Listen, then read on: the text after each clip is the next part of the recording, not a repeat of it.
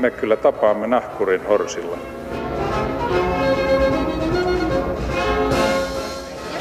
Mä sanoin, että minä juon nyt kahvia.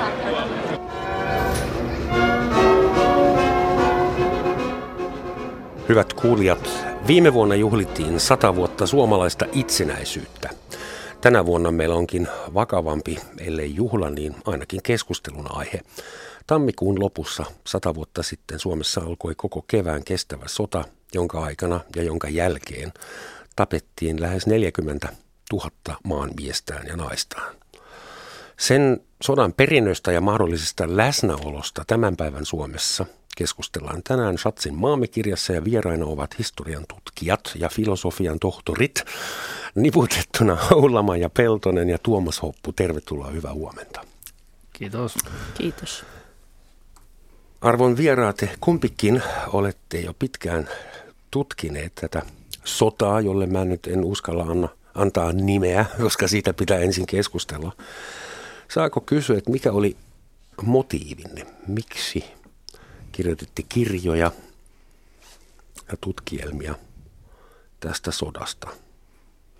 Ja No omalta ja. kohdaltani tämä liittyy kyllä lukioaikoihin, että mä en ollut kuullut mitään vuodesta 18 ja kotona ei, ei puhuttu eikä koulussa ja sitten luin Väinölinnan pohjan tähden ja, ja kauhistuin että mitä minun maassani on tapahtunut. Hmm. Ja, ja olin siitä, siitä loukkaantunut ja, ja, ja se jäi mieleen ja, ja painu, painu mieleen se, se kirja. Ja sitten kun tulin opiskelemaan Helsingin yliopistoon ja opiskelin kansanrunoustiedettä, folkloristiikkaa ja mietin, mietin tutkimusaihetta ja, ja huomasin, että suomalaisen kirjallisuuden seurassa on tallennettu valtava kokoelma vuonna 1965-66 kerätty aineisto,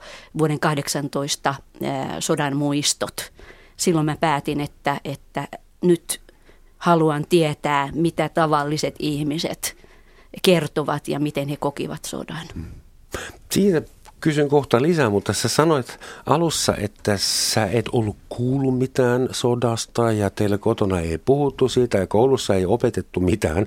Oliko tämä niin symptomaattinen tilanne? Oliko tämä niin normaalia Suomessa, että siitä ei puhuttu eikä koulussa opetettu sen kummemmin? Varmasti äh, osin näin, näin on ollut. Sitä on vaikea tietää, että, että äh, kyllähän äh, historian oppikirjoja on tutkittu ja millä tavalla äh, Suomen historiasta on, on, on äh, kirjoitettu tutkittu, niin näidenkin tutkimusten mukaan niin eh, lähes 60-luvulle asti eh, Suomessa hallitsi ja vallitsi valkoinen tulkinta, eh, vapaussota-tulkinta Suomen historiasta. Ja samoin myöskin se, että, että Mannerheim nostettiin siellä sankariksi. Ja se murros tapahtui myöskin sitten 60-luvulla oppikirjoissa ja, ja, ja myöhemmin. Eli uuden tutkimuksen myötä myös tulkinnat alkoi alko, mm. laajentua ja monipuolistua. Tuomas, mikä on sun, miksi sota sata vuotta sitten kiehtoo sinua siinä määrin, että olet ryhtynyt sen huippuasiantuntijaksi? No mulla kaikki varmaan alkoi tuolta yläasteikäisenä. Maalaistalon lapsia meillä oli Vintillä tämmöisiä vanhoja ensimmäisen maailmansodan aikana tehtyjä ensimmäistä maailmansodasta olevia, olevia tota, kuvalehtisiä. Mä kiinnostun ensiksi siitä ensimmäisestä maailmansodasta. Kirjoittelin jo lukioaikana itse semmoisia kirjoja, voi sanoa. Ja, ja sitten aikanaan kun väitöskirja tein, niin mä olin, fokus oli edelleen oikeasti siinä ensimmäisessä maailmansodassa, vaikka siinä sivuttiin tätä Suomen sisällissotaa. Mutta, mutta sitten sen jälkeen mä lähdin, kiinnostun Tampereen naiskaartista ja sen jälkeen mä oon vähän jäänyt sille tielle, että, että mä tutustuin siihen aineistoon, mitä sisällissodasta on, on ja, ja aihe kiinnostaa, kiehtoo ja siitä mm. löytyy yhä uusia ulottuvuuksia, niin mä oon vähän jävähtänyt sille tielle. Hyvä näin, että jonkun pitää tietää. Keskustellaan tämän sodan nimestä. Et löytyykö millään ilveellä joku nimi sata vuotta sitten tapahtuneille julmuuksille ja järjettömyyksille, joka olisi korrekti? No, Sä sanoit äsken vapaussota-tulkinta ja joo, se on ilmeisesti, ilmeisesti ei ole ok enää. Sodalla on monta nimeä. Siellä on vapaussota, luokkasota, kapina, punakapina ja niin edelleen. Mutta 60-luvulla tutkimuksen piirissä lanseerattiin ensin kansalaissota-nimi, Juhani Paasivirta ja, ja Jaakko Paavolaisen terroritutkimusten myötä alettiin, alettiin nimenomaan puhua kansalaissodasta. Ja sitten myös tutkimuksen piirissä lanseerattiin 1990-luvulla sisällissotaa. Mm. Eli näiden sotien nimet perustuu tämmöiseen neutraaliuteen pyrkivät nimet, perustuu tutkimukseen ja sitten myös kansainväliseen kielenkäytäntöön, kielenkäytäntöön ja, ja kansainväliseen tutkimukseen. Ja, ja minusta sisällissota on kelpo nimi tälle sodalle. Siinä on vaan, anteeksi jos keskeytän, olen sitä itse miettinyt ja mulle on sanottu, että sisällissota, senkin maahanmuuttaja, on kuin korrektin tapa puhua tästä sodasta, mutta tuli mieleen, että siinähän oli aika suurissa määrin ulkomaisiakin tahoja, ihan sotilaita, esimerkiksi saksalaiset ja venäläisillä oli jonkinnäköinen rooli, ehkä ei sotilaisesti niin aktiivinen, mutta sisällissota tarkoittaisi sitä, että siinä oli vain suomalaiset vastaan suomalaisia. Ja ei se... näin ei ihan ollut. Joo, mutta ei, se on, tämä on tulkinta, tämä on yksi tulkinta, mutta kyllä Heikki Ylikangas tie Tampereelle tutkimuksen myötä perusteli, perusteli sisällissotatermin termin Joka käytön. Ja, ja, tässä pöydällä. Ja nimenomaan siinä, sillä, että, että se ei ollut pelkästään suomalaisten välinen sota, vaan siihen osallistui hmm. ulkopuolelta Siitä kuitenkin puhutaan vielä sata vuotta myöhemmin ikään kuin se olisi ollut ihan puhtaasti kotimainen katastrofi, kahakka, konflikti. No en mä tiedä, voiko niin sanoa. Ja, ja kyllä todellakin niin kuin, sisällissota on minunkin mielestä kaikkia osapuolia, jos käsitellään, niin sopivin nimi. Mutta tota, ei meillä ole sellaista termiä kansainvälisestikään tavallaan, että jos, jos mm. on sisäinen sota ja siihen osallistuu ulkovaltiot, kyllähän niin kuin Espanjan sisällissotakin ulkovaltiot osallistuu, on silti sisällissota. Saksalaiset sielläkin Niin, kyllä, kyllä. Mutta tota, mä oon nyt viime aikoina miettinyt tota nimihommaa myöskin jonkin verran, että, että mä itse pääsääntöisesti käytän sisällissotatermiä, mutta mä oon kirjoittanut kaksi kirjaa, jossa mä käytän vapaussotatermiä. Se johtuu siitä, että ne on kertonut valkoisesta joukko-osastosta ja silloin se yleisö niillä kirjoilla on ollut Pohjanmaa. Ja Pohjanmaalla ei oikeastaan, niin kuin, siellä se on vapaussota. Että tavallaan niin kuin, minun mielestä se nimi ei ole sellainen, mihin pitäisi kompastua. Että, et, mun mielestä me ei esimerkiksi pidä niitä pohjalaisia pakottaa käyttämään sisällissota-nimeä, koska siellä se on vapaussodan nimellä. Mm. Et, et mun mielestä olennaisinta on se, että et sitä ei katsottaisi kapea-alaisesti, vaan kyettäisiin näkemään molempien osapuolten oikeutukset ja, ja muut riippumatta siitä, mitä nimeä sodasta käytetään. Joo, toisaalta niin eh, sodan nimestähän on sata vuotta kohta kiistelty, että mikä on oikea nimi, mutta eh, eh, jokaisella on totta kai oikeus käyttää sitä nimeä, minkä kokee ja tulkitsee, tulkitsee itselleen sopivaksi, mutta tutkimuksen piirissä ja, ja, ja, ja valta eliitin, eliitin taholta on tärkeää, että, että käytetään käytetään yksilitteistä termiä. On ihan selvää, että jos tutkija tutkii, tutkii valkoisen puolen historiaa, niin silloin siinä käytetään myös sitä, sitä vapaussotatermiä, mutta, mutta tällä mä viittaan nyt esimerkiksi tähän presidentin uuden vuoden puheeseen. Ja että hän käytti sisällissotatermiä, koska on vaara, että tällä nimellä aletaan politikoida. Se politisoituu ja mm. sitä aletaan käyttää omien intressien mukaisesti. Ja sen takia on tärkeää, että, että meillä on Mun mielestä on aina ollut, ollut kaunis äh, termi veljessota tietyllä tavalla, koska se sisältää sen, että se oli todella moraalisesti väärin tehty. Se oli täysin turha ja me ollaan kuitenkin kuulutaan yhteen ainoastaan, veljessota on äärimmäisen seksistinen ilmaisu. Ei sitäkään voi käyttää, koska naisetkin oli mukana asiassa, että on tämä vaikea. Mutta toisaalta ainahan se eh, voi vetää johtopäätöksiä eh, ihmisestä, joka käyttää tiettyä termiä. niin, niin hänen tulkintansa on se, mutta mm. mä halusin korostaa nimenomaan tämän valtajulkisuuden yhtenäistä termin käyttöä. Joo, mä oon tuossa ihan samaa mieltä kyllä Ulamaajan kanssa, että kyllä mäkin niin suosisin täällä yleisemmässä käytössä sitä sisällissotatermiä, mutta sitten kun niin kuin sanottu mennään tuonne jonnekin paikalliseen tai muuta, niin sit mun mielestä voi olla ihan hyväksyttävää käyttää sitä vapaussotatermiäkin. Hmm. Äh, tästä nimikeskustelusta vielä yksi kysymys. Suomalaiset ovat opettaneet minulle, että rakkaalla lapsella on monta nimeä. Niin onko tämä sisällissota niin rakas lapsi, että sillä on sadankin vuoden jälkeen vielä monta eri nimeä? Onko se niin kuin, kuin tärkeä se on teemana?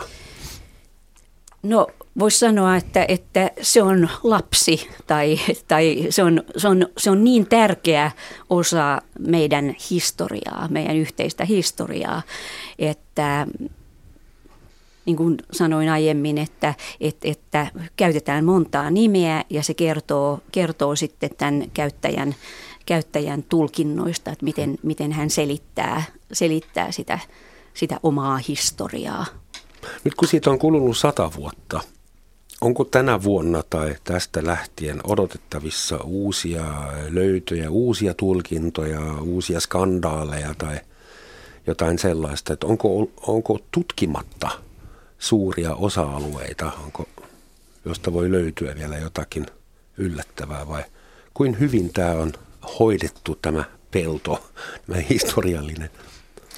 No kyllä mä sanoisin, että sisällissodassa on vaikka mitä tutkimatta, että loppujen lopuksi, jos verrataan vaikka toisen maailmansodan aikaan, niin sisällissota on tutkittu erittäin vähän. Ja, ja meillähän ei oikeastaan olekaan tänä päivänä juurikaan ketään, joka kirjoittaisi sanotaan edes kaksi kirjaa sisällissodasta. Että se on hyvin harvinaista. Jos joku tekee, niin se tekee yhden tutkimuksen sekä se siirtyy muihin aiheisiin. Et, et kyllä erittäin paljon olisi tutkittavaa. Voisin luetella monta aihealuetta, mikä olisi kiinnostavia. Voisiko sitä sitten löytyä jotakin niin sanottua ihan kokonaan uutta, niin lähinnä sanoisin, että ehkä Venäjän arkistoista, kun saataisiin saatais vielä pikkasen niin selville sen sodan alkuvaiheita ja yhteyksiä siihen, suomalaisten vasemmiston yhteyksiä Venäjän bolsevikkeihin, niin sieltä voisi löytyä jotain olennaista uutta, mutta muuten se olisi sitä, että se kuva tarkentus ja pääsisimme eroon eroon kaiken maailman yleisistä käsityksistä, jotka sitten tutkittaessa usein saattaa osoittautua täysin vääränlaiseksi. Anna niistä joku esimerkki, että mitä Suomessa luullaan tietävänsä sisällissodasta, mikä ei pidäkään paikkaansa tai on yleinen harha tai legenda? No en nyt osaa sanoa onko, että mitä kaikkea sellaisia on tällaisia yksittäisiä harhoja. Totta kai meillä on monennäköisiä propagandistisia väitteitä, että edelleenkin törmää siihen väitteeseen, että, että uskotaan, että, että punaiset esimerkiksi naulas kielestä jonkun papin alttaripöytään kiinni tai muuta, mikä on sellaisia kauhutarinoita, mitä Ullamaja tuntee hyvin, hyvin ja, ja joita ei todellisuudessa tapahtunut. Että tämmöisiä kauhutarinoita on mm-hmm. paljon, jotka elää, mutta Ullamaja voi niistä varmaan kertoa enemmän. Ullamaja, jos tämä yksi pappi ei saanutkaan tällä tavalla surmansa, niin varmaan vastaavanlaisia julmuuksia riittää. Mihin sä oot törmännyt? Sä oot tutkinut nimenomaan paikkoja. Joo, paikkoja ja, ja sitten väitöskirjassa Punakapinan muistot tutkin, tutkin tätä, tätä kerrontaa ja kyllähän siinä sotapropagandassa käytettiin hyödyksi 1400-luvun Suomen ja Venäjän rajasotien kauhutarina-aihelmia ja, ja todellakin niin punasten julmuudet tulee suoraan, suoraan samat teemat toistuu, toistuu näissä valkoisten sotapropagandassa. Ja niitä, niitähän hyödynnettiin tutkittiin ja, ja niiden avulla myös legitimoitiin oma julmuus. Siis julmuus on molemmilla puolilla ollut hirvittävää ja äh, ainoa ero on sitten siinä, että, että punaiset saivat rangaistuksen ja kovan rangaistuksen saivatkin, mutta sitten äh, valkoisen puolen äh, terroritekoihin ja telotuksiin syyllistyneet armahdettiin ja tämä liittyy juuri niihin kipupisteisiin, joita, joita että nyt Tuomas Hoppu ja Tiina Lintunen on tutkinut esimerkiksi naisten telotukset, joista vasta nyt tulee tutkimusta. Se kertoo myös paljon. Se, että, että julmuuksista ja väkivallan teoista on oltu hiljaa, niin se on jättänyt sellaisen ahdistuksen. Miksi niistä on ollut hiljaa? Oltiinko häpeissään? Koska mä mietin, että se äh, jossain tekstissä sanotaan, että Suomen sisällissota oli maailman verisimpiä, jos sitä mitataan sillä tavalla, että se kesti aika lyhyen ajan. Ja sen lyhyen ajan sisällä syntyy todella suuri määrä kuolonuhreja verrattuna koko populaation. Eli siinä mielessä se oli maailman verisimpiä veljessotia kuulemma. Onko teillä joku teoria, oliko silloin Suomessa valmiiksi patoutunutta vihaa ja energiaa? Koska tästä esimerkiksi Balkanin sota 90-luvulla tulee mieleen, kun Jugoslavia hajosi ja naapurit taistelivat toisiaan, toisiaan vastaan, eivätkä oikein ymmärtäneet miksi. Et kyllähän eihän tämä sota syntynyt mitenkään niin kuin yhtäkkiä, yhtäkkiä, vaan silloin pitkät, pitkät juuret. Nimenomaan se, että kyllähän vuosisadan alussa oli jo suurlakko oli yksi iso merkki siitä tyytymättömyydestä, mitä kansan köyhyys – aiheutti todella ankeat olot. Ja sitten toisaalta taas niin kuin sen porvarillisen puolen hyvät oltavat. Ja työväenliikkeen myötä myös se vaatimus siitä, että, että köyhien oloja täytyy, täytyy korjata, niin, niin sai, sai pontta. Oletko Tuomas samaa mieltä siitä, että pääsyy sodan syttymiseen oli taloudellinen tilanne ja köyhälistön köyhyys? Se selittää sen osittain, mutta, mutta ei kokonaan. Että kyllähän työttömyyttä on muinakin aikoina ollut ja köyhyyttä ja nälkää, mutta silti ei ole ryhdytty sotaan. Että, että kyllä, siinä, kyllä sota on kuitenkin myöskin semmoinen tietoinen ratkaisu, että siihen myöskin vietiin sitä, sitä ennen kaikkea ehkä punaista puolta tässä tapauksessa. Et, et ei, ei, ei pelkästään taloudellisilla syillä voi selittää. Ja propaganda on myöskin erittäin suuri syy mun mielestä tähän väkivaltaan ja Vihapuhe lehdistössä. Kyllä, kyllä. Tänä päivänä on hyvä, että sellaiseen puututaan. Tuohon aikaan sitä ei puututtu. Rakennettiin sitä viholliskuvaa jo etukäteen ja, ja lietsottiin sitä. Ja sodan aikana sitten myöskin se on hyvin suuri syy näihin väkivaltoihin, mitä sodassa oli, että molemmin puolin rintamaa rakennettiin erittäin julmaa kuvaa vihollista. Kerrottiin tarinoita, jotka ei pitänyt alkuunkaan paikkaa. Mm. Mitkä, mitkä lehdet oli silloin pahimmasta päästä punaisella ja valkoisella puolella? No en tiedä nyt, pitäisikö nimetä mitään lehtiä lehtiä. Totta kai varmasti työmiehet ynnä muut oli, oli aika pahoja, mutta sitten valkoisella puolella niin ei pysty sitten nimeämään yhtään. Totta kai siellä niitä kauhutarinoita oli joka lehdessä. Hmm.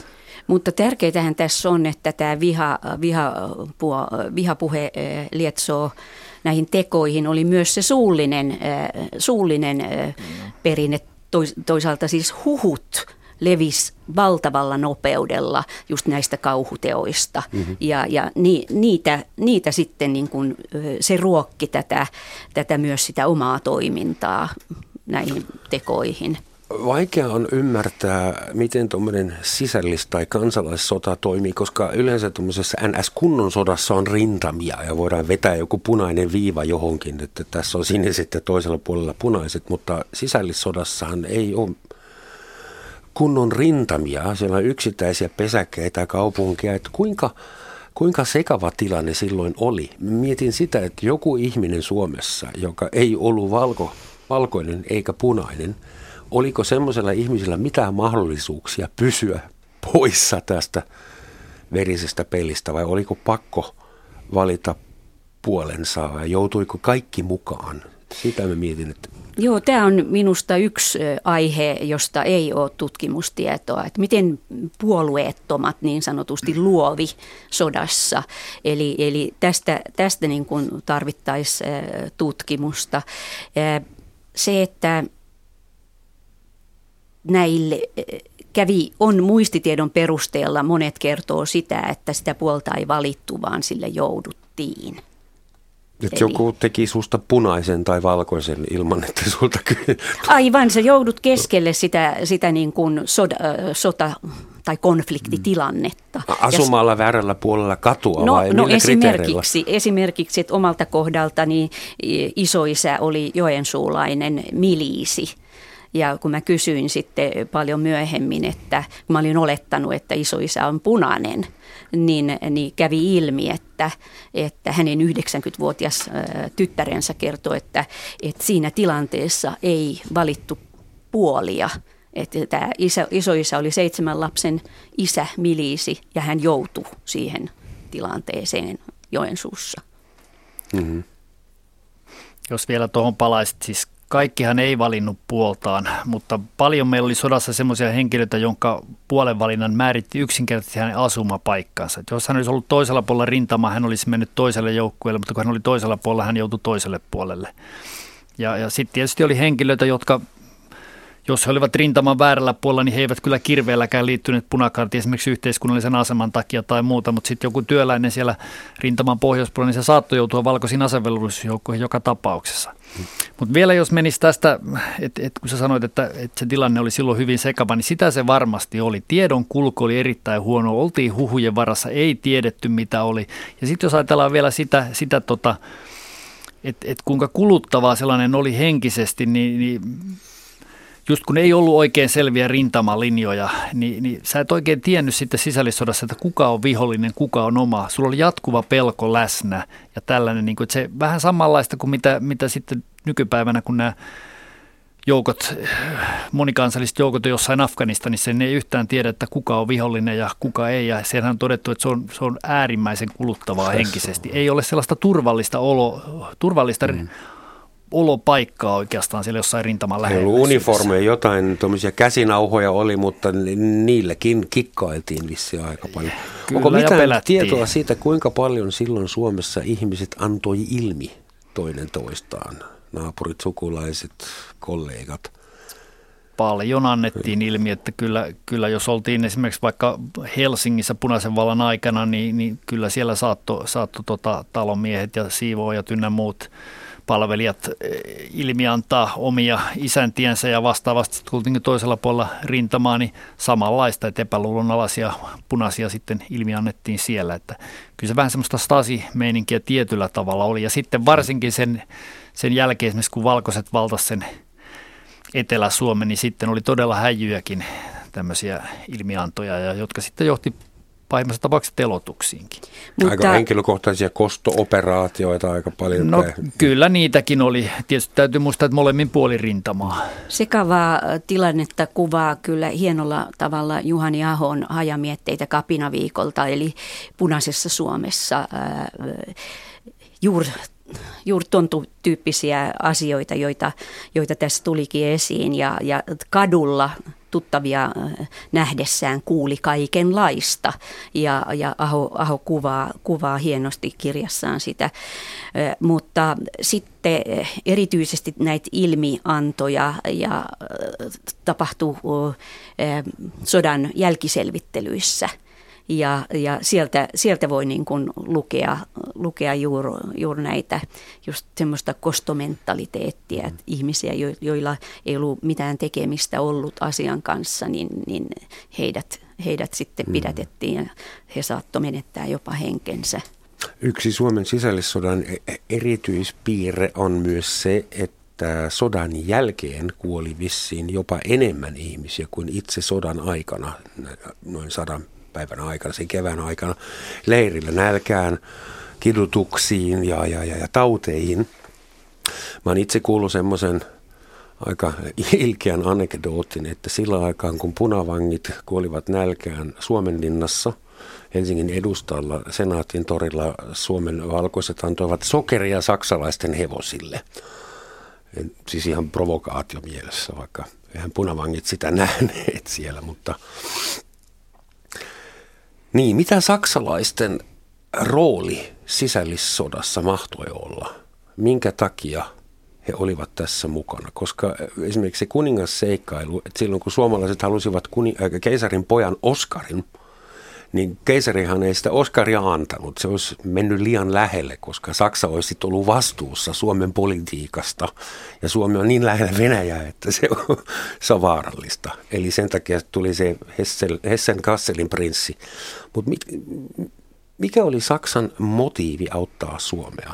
No tästähän, tästähän Seppo Hentilä ja Maria-Liisa Hentilä ovat julkaisseet just tämä Saksalainen uuden, Suomi. Joo, Saksalainen Suomi 18 ja, ja, ja todellakin pohtineet sitä kysymystä, että oliko Saksa pyyteetön auttaja vai, vai ahne imperialisti. Ja niin kuin tämän vapaussotatulkinnan mukaan Valkoisessa Suomessa, niin, niin Saksaa pidettiin auttajana – pidettiin yllä tällaista, tällaista suorastaan myyttiä, koska siellä taustalla oli, oli pelko, että, että Suomi liitetään takaisin Venäjään, jos, jos huonosti käy.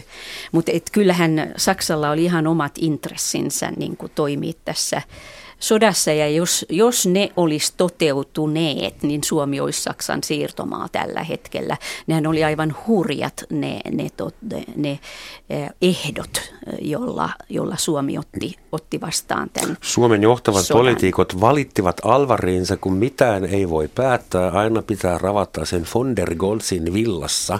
Von der Goltz ei itse vaivautunut stadiin, vaan suomalaisten piti tulla hänen luo ja ilmeisesti jopa saksalainen päivälehti ehti ilmestyä muutaman kuukauden vuonna 18. Tästä muuten, muuten myös vankileireillä niin, niin muistitiedossa kerrotaan, että miten, miten siellä levisi huhu, että, että vangit lähetetään Saksaan töihin. Ja että se, oli, se oli aika hurja se, mm. se, se, myös tämä tiedon kulun katkokset ja, ja se, se sekasorto.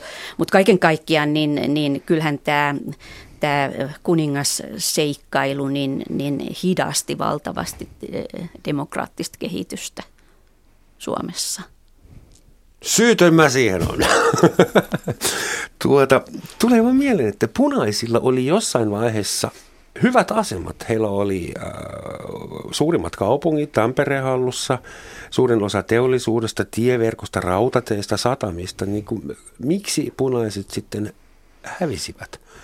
Standardiselitys on se, että punaisella puolella oltiin idealisteja eikä kukaan osannut taistella, ei ollut upseereita ja valkoisella oli koko sota know-how. Onko tämä, hyväksyttekö tämän virallisen?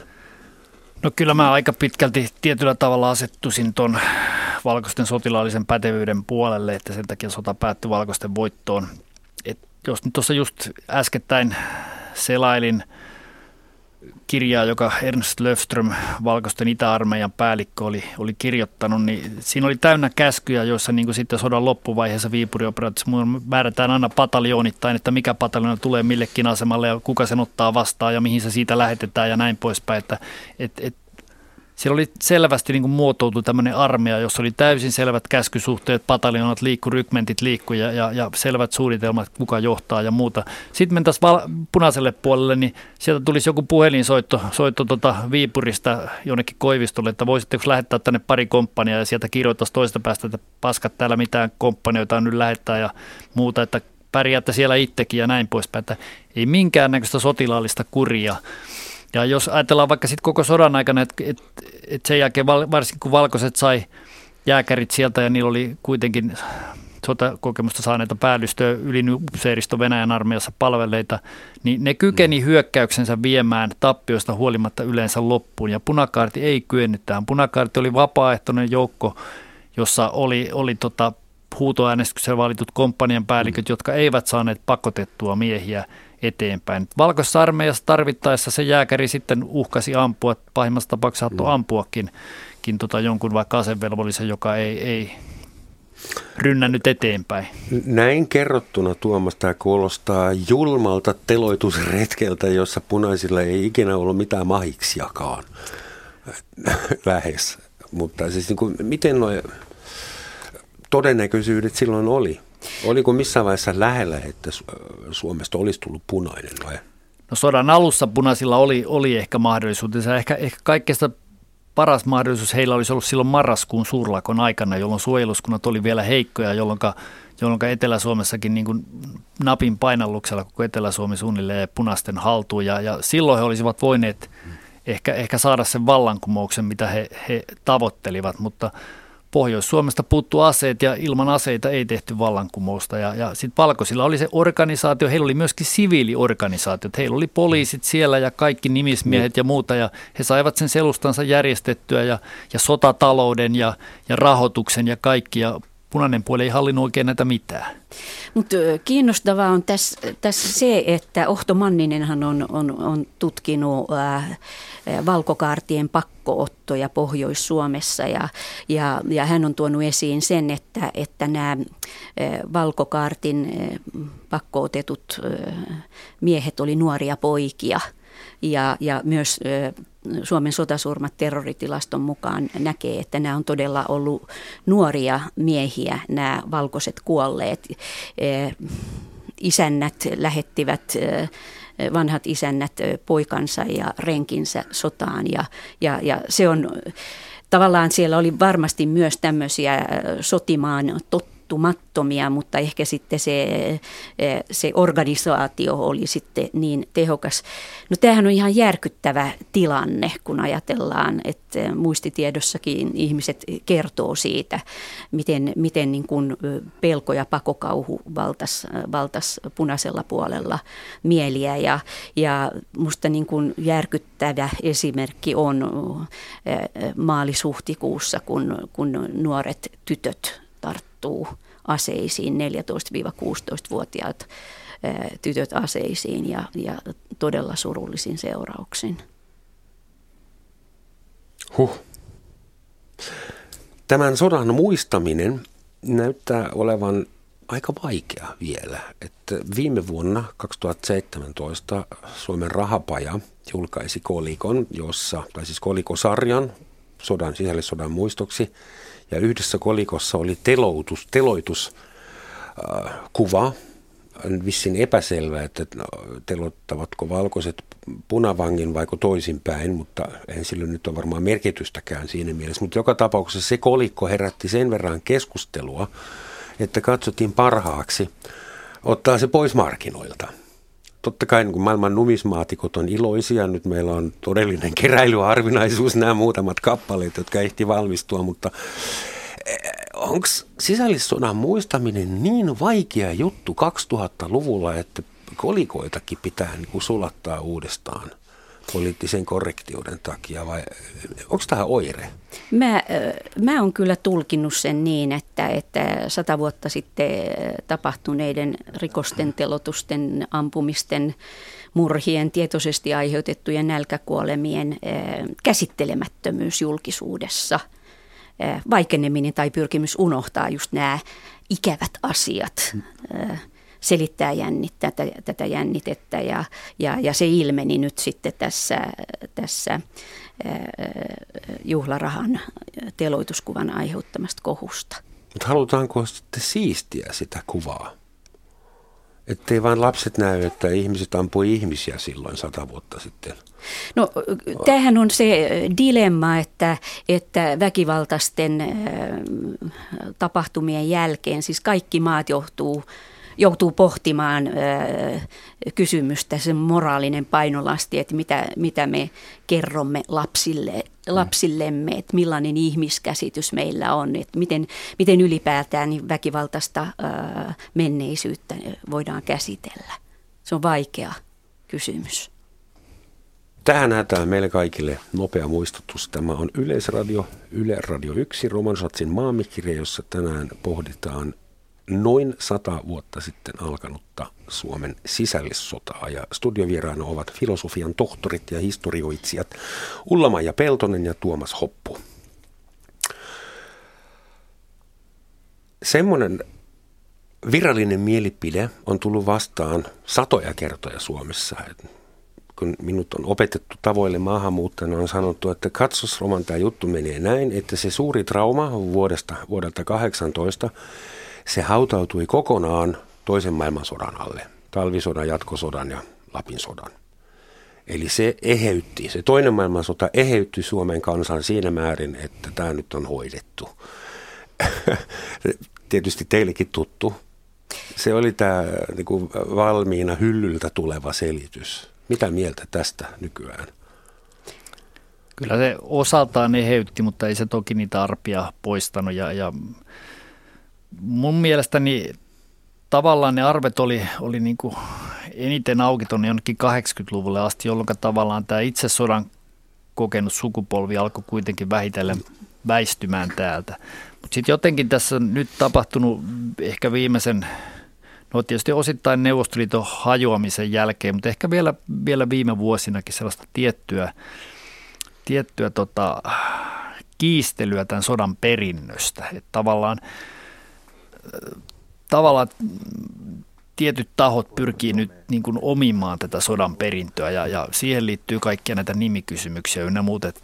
Mun mielestä kaikille olisi hyödyllisempää se, että, että tätä kohdeltaisiin niin kuin tämmöisenä yhtenäisenä koko kansan tragediana ja käsiteltäisiin sillä tavalla. Ja minun mielestä tästä olisi pitänyt järjestää joku sellainen fiksu kansalaispiirien yhteinen muisto, ei nyt ehkä juhla, mutta, mutta muistotilaisuus.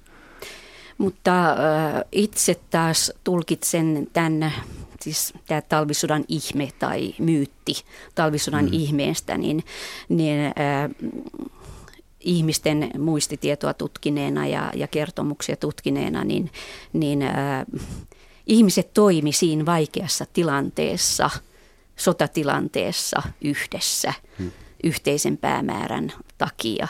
Mutta se toimiminen ei pyyhkinyt sitä vuoden 18 kokemusta mihinkään, vaan se oli ja, ja jäi. Ja sitten kun tilanne muuttuu, niin, niin se nousee taas pinnalle. Siis kyllähän sodan lopputulos myöskin mahdollisti sen, että punainen tulkinta – pääsee hiljalleen päivänvaloon. Ja kun se näkyy myös siinä, että, että kun mä oon tutkinut, että miten hautamuistomerkkejä ja muistomerkkejä pystytettiin, niin sodan jälkeen ja erityisesti 50-luvulla, niin muistomerkkien, punaisen puolen muistomerkkien pystyttäminen yleistyi ja, ja siihen sai myös valtion tukea että niitä vanhoja hautoja kunnostettiin ja sitten myös kirkko tuli mukaan siunaamaan punaisten hautoja. Hmm. Ja koska tämä tämä on ollut prosessi, että kun se valkoinen tulkinta kesti niin kauan ja muita tulkintoja mm. ei sallittu ja sen jälkeen sitten tulee, tulee tämä punaisen ja valkoisen tulkinnan rinnakkaisuus. Ja sitten 60-luvulla punainen ja valkoinen tulkinta niin kuin törmää toisiinsa ja alkaa kyseenalaistaa toisiinsa, toisiaan. Ja sitten tulee tutkimuksen myötä, että sota nähdään poikkeustilanteena. Ja, ja, ja sitten nyt ollaan sitten siinä tilanteessa, kanssa, että, että sota, sota, sotaa voidaan tarkastella yhteisenä menneenä yhteisenä historia, historiana. Tämä on ollut niin kuin valtava prosessi, mitä on työstetty koko ajan ja edelleen työstetään. Tällä, siis kun ajatellaan sitä, että tällä hetkellä yli 420 eh, muistomerkkiä on eri puolella eh, Suomea. Hmm. Kaunokirjallisuutta on julkaistu yli 200 teosta taide on ottanut osaa näihin talkoisiin, että muistamisen kaikki, kaikki ulottuvuudet. Ja tietysti erittäin tärkeä se, että 60-luvulla annettiin suomalaisille mahdollisuus itse kertoa arkistoille, julkisille arkistoille, mitä tapahtui ja miten he, he tulkitsevat. Niin nämä kaikki on tätä, tätä, tätä vaikean menneen käsittelyä. Semmoinen kuitenkin historiallinen, ei nyt epäkohta, mutta joku hassu juttu mun mielestä on siinä, että vuonna 18 keväällä aika merkittävä osa Suomen kansasta halusi sosialismia, kommunismia, oli valmis siihen suureen seikkailuun, johon ei vielä ollut malleja silloin, ja jopa taisteli ase kädessä sen sosialismi eteen.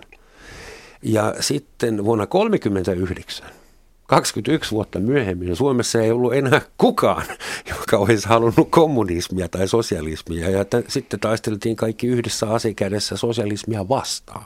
Nyt mä haluan korjata. Tämän, mä tietysti kärjestän. Mä muistan, sen verran mä haluan heittää vielä, että Bertolt Brecht, joka tuli tänne Suomeen ja vietti sen kesän Märlepäkissä, hän oli kovin pettynyt suomalaisiin. Brecht ei voinut käsittää, että suomalaiset on antikommunisteja. Niin, että valta, valtaosa, mutta et, täytyy muistaa, että samaan aikaan 20- ja 30-luvulla niin Suomen vankiloissa istu poliittiset vangit.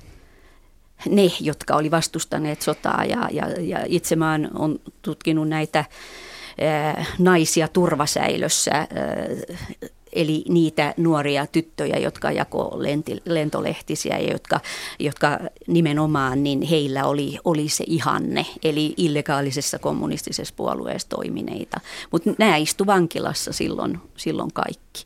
Että se yhtenäisyys ei ole, ei ole niin, niin, niin särmitön kuin kun, kun yleensä annetaan, annetaan tämä kuva – ei se varmaan ole, mä olen samaa mieltä, että ei se, ei se niin siloinen se talvisodan kuvalle kuin mitä sitä näytetään, mutta, mutta kyllä mun mielestä esimerkiksi Neuvostoliitto hyökätessään teki erittäin pahoja virheitä, että, että ne ei jättänyt suomalaisille edes niille vasemmistolle oikeastaan minkäännäköistä vaihtoehtoa. Että jos me ajatellaan, että sota alkaa heti sillä, että pommitetaan suomalaisia kaupunkeja ja, ja venäläisiä pommikoneita lentää ja ampuu siviilejä ja muuta, niin tavallaan niin kyllä se, niin se vaihtoehdottomuus oli heti niin kuin suomalaisille aika lailla selvä. Että, että Venäjä ei, ei se... yrittänyt perustaa viidettä kolonnaa tänne tai herättää ymmärrystä operaatiolle. No en, en tiedä, mutta, mutta kyllä ne niin kuin heti näyttäytyy, että ei sieltä nyt ole tulossa kuitenkaan ihan ne, ne ystävämme. Et, mm.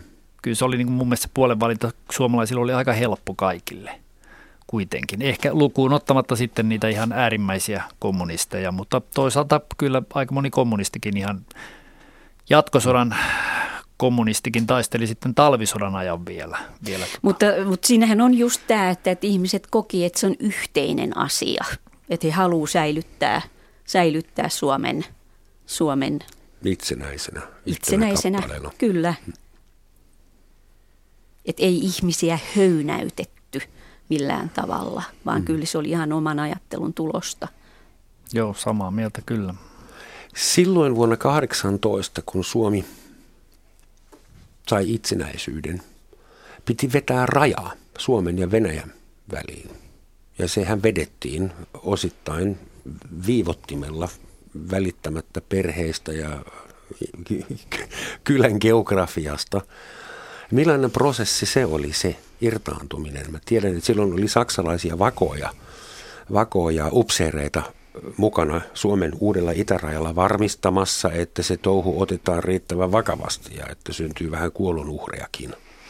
Siis Suomen ja Venäjän rajahan määräytyi pääsääntöisesti vanhan autonomisen rajan perusteella. Sitä ei oikeastaan silloin väännetty millään viivottimella, että lukuottamatta tietoja. Kylät pantiin poikki välillä ei, sillan kohdalta. Ei oikeastaan no, silloin, että kyllä, kyllä silloin mentiin autonomian raja, rajoilla ihan oikeastaan. Että mitä nyt sitten suomalaiset retkeili Petsamoa ja muuta, ja sitten Petsamo saatiin Tarton rauhassa 1920 neuvosto Venäjältä, mutta toisaalta siihenkin oli sisältynyt aiempi tämmöinen lupaus, lupaus Suomelle siitä Petsamosta, että et, et kyllä se sitten vasta talvisodan jälkeen se vasta vedettiin sitten niin kuin suunnilleen viivottimella ja silloin vedettiin, mistä menikin sitten.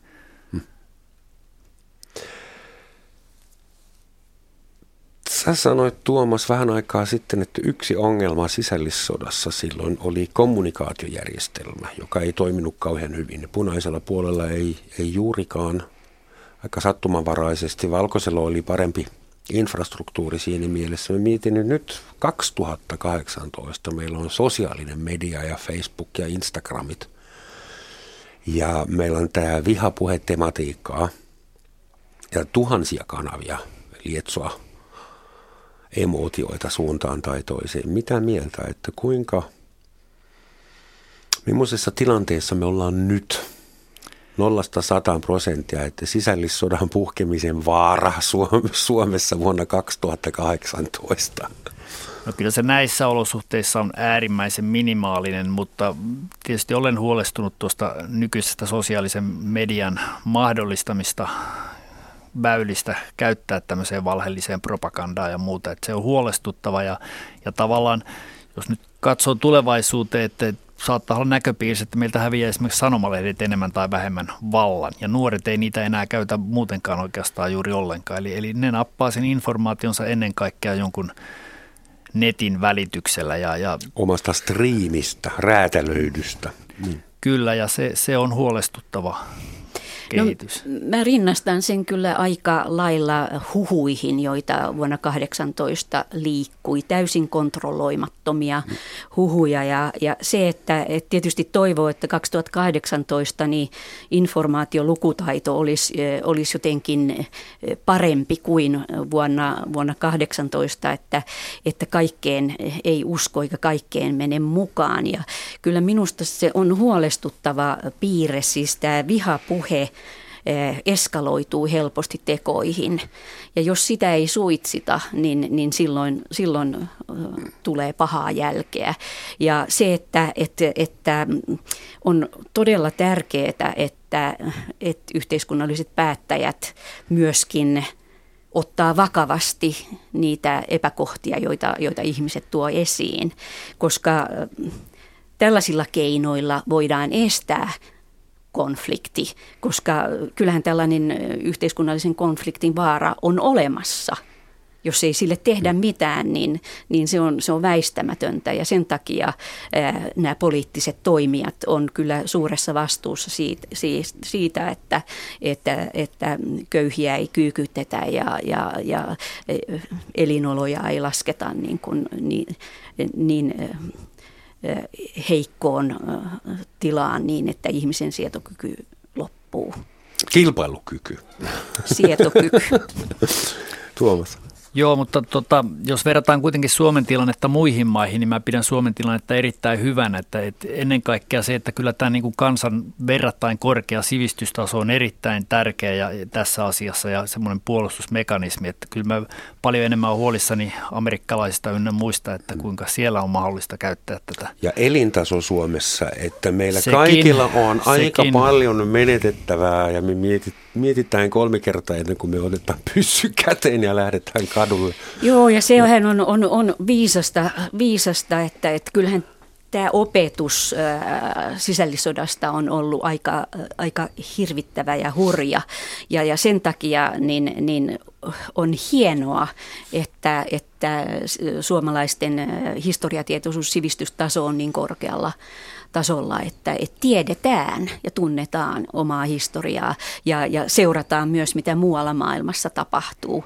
Et, et, äh, esimerkiksi äh, aikalaisethan korosti äh, näissä muistitietokeruissa, että vuoden 18 sotaa ei, mm. ei, ei saa koskaan unohtaa ja myöskään sitä sotaa, sotaa ei saa, se ei saa koskaan toistua. Es darf nie wieder geschehen. Sitä toitotettiin Saksassa kyllä, toisen maailmansodan kyllä, tapahtumista. Kyllä, kyllä. Ja tämä, tämä sama teemahan jatkuu tänä päivänä. Nyt on se satavuotis, no ei tätä nyt voi kutsua juhlavuodiksi, mutta muistovuosi, jubileum. Ähm, mitä tuosta sodasta on mennyt jakeluun? onko Suomen kansa, Suomen asu, asujaimisto, sanotaan näin, oppinut tästä jotakin? Onko se mennyt perille – vai onko, missä on pahimmat mustat aukot? Mitä pitäisi ihmisille, mistä pitäisi ihmisiä muistuttaa sotaan liittyen, kun sä sanoit, että sitä ei saa unohtaa ja se ei saa toistua? Että mikä on vaarassa unohtua? No ensinnäkin niin, niin täytyy sanoa, että se Ylen, Ylen 2018 kyselyn mukaan niin, niin suuri osa suomalaisista tai kyselyyn osallistuneista oli sitä mieltä, että köyhyys oli se suuri suuri tekijä ja, ja myöskin korosti myös sitä, että, että, että sota, sota pitää muistaa. Hyvin marksilainen tulkinta. Mutta, äh, mutta se, ja se oli, se oli yllättävää, yllättävää ja, ja, ja todellakin niin kuin ilahduttava se tulos, mikä, mikä Yle, Yle sai.